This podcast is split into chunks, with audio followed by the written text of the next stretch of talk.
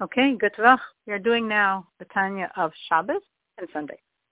And both days we have the same theme, the enormous significance of action commandments to achieve the goal we've been speaking about in this entire essay, releasing the sparks, and to connect to God on the level of his essence, not only on the level of his existence.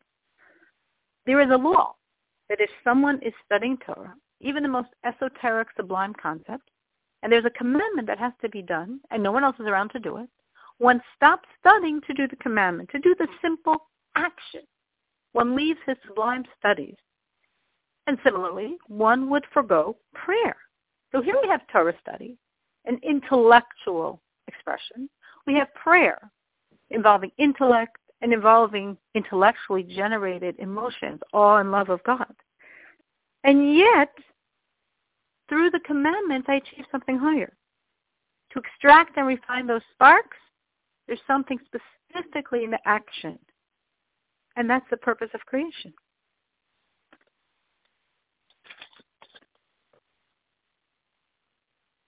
Not only is this the purpose of creation because you're extracting the sparks, but also because of the bond of my soul with God in his essence that is only attainable by an action commandment. when I act in a godlike way, like for example, I'm acting kindly, so I'm connecting to God's attribute of kindness. But I'm not connecting to that in its essence, the inner dimension of its being. I'm connecting to the externality of it, to its existence. As we see from Abraham as the ultimate example that's probably a lot more kind than I will ever be. And here was Abraham, who's known to be the human embodiment of God's kindness. But he said about himself, he's only dust and ashes to the true supreme kindness of God. Because he's a soul and a body. And a soul and a body cannot be compared. It's, it's limited. It's very limited because it's in a body. So it cannot be compared to the attribute of supernal kindness as it is in the world of being. So even Abraham, when he's acting in a godlike way, he's only connecting to the existence of that aspect of God, not connecting to the essence. And obviously, we're only talking about the divine attributes. We're not even talking about God himself, the source of the divine attributes. And surely there, you're only getting the existence and definitely not the essence. And it's only true for us. It's true for the angels.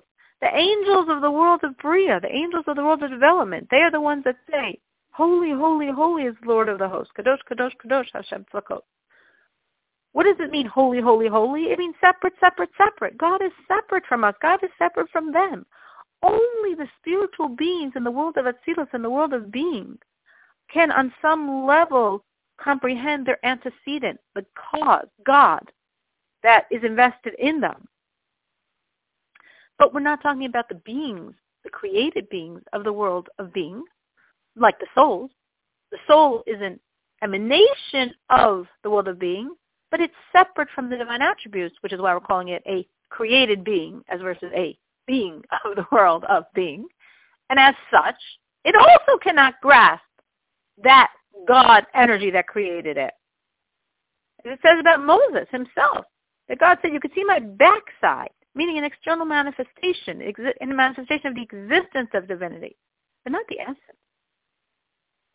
So through the vision of his soul alone, as the soul is gazing on God without the benefit of the commandments, even Moses could only apprehend the externality, not the essence. That was a portion of Shabbos. Continuing on Sunday, but we can do commandments. And when a Jew does a commandment, he's connected to the essence of divinity. As the example the Rebbe is going to give is the esrog. When you're holding the esrog with the other three kinds of vegetation and fulfilling the commandment of the four species on the holiday of Sukkot, you are holding on to the essence of divinity in your hands. And so it is with all practical commandments. Why?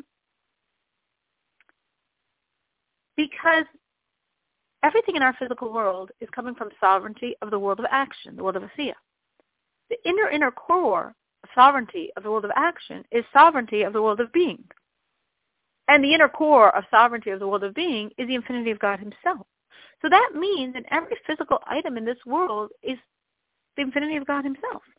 Now, normally, if I'm holding a pen in my hand, I'm not grasping the essence of the infinity of God that's ultimately the source of this pen because it's concealed. It's cloaked by a lot of garments. But through doing the commandment, it's revealed. It's access. So through my mind or through my emotions, I can't apprehend the essence, not even of the attributes of the world of being. The world of being represents, in terms of soul levels, what we call chaya, meaning each of the four worlds, starting from the lowest and going up, is parallel to a different level of soul. And chaya, life, is the level in our own soul that we know that's transcendent of our body. And so too, the world of being, thus, is a world of transcendent energy. So therefore, a person with a body can never apprehend the essence of an entity at the level of being. Even when we spoke about Moses apprehending the backside of God, it was only through prophecy. And the prophecy is entailing a divestment from the physical. But through non-prophetic means, it's impossible for a soul to apprehend the essence of any level of the world of being. No created being can, is capable of grasping anything whatever of the essence of the Creator. And if you don't have comprehension of God, you can't have investure, you can't have grasping, you can't have cleaving.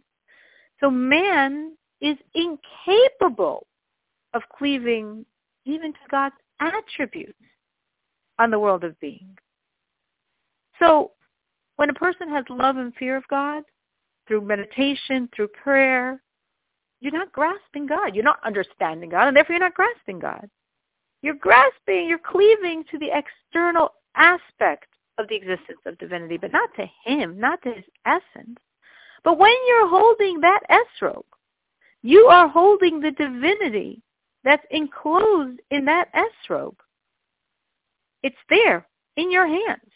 When you are doing the commandment, it's life force, which as we said sovereignty of the world of action, within which is sovereignty of the world of being, within which is the infinity of God himself, that is revealed in your hands through the commandment that is right now the en- energizing this fruit. And we're not talking about your intentions. You could have the most mystical intentions in the world. It's completely irrelevant. Because again, your intentions goes back to the comprehension of your mind, the depth of your emotions. And, and you're not going to grasp God. You're not going to comprehend God. You're not going to cleave to God. Your human brain can't do it. But the esrog can. Because the esrog has within it, within it, within it, the energy of the infinity of God himself. And you're holding that esrog in your hand. And you get it. You understand exactly what it means to do this commandment. And you are doing it perfectly. You get it. It's a very physical act. So you get the essence of the act, not just the existence of the act. I'm talking about God and the world of being and these other worlds and my soul. I, I mean, I, I could talk about these things. But an esrog, I get. It's a piece of the physicality of my world. And similarly, if I'm studying the laws of esrog, I also am completely grasping the essence because, again, it's something I get. It's something that works. It's not the depth of my mind, the depth of my heart.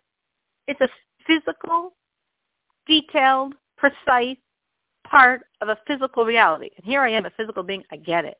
If we're talking about the size, if we're talking about the color, if we're talking about the dimensions, the smoothness, the shape, all those things, I get the essence of what I'm talking about. And thus I grasp the essence of God within these laws. And even more if I study the esoteric dimensions of the esrog, because again, it's all coming back to an esrog. It's all coming back to physicality. I can get the essence of God within this physical commandment. And I do every time I do the commandment.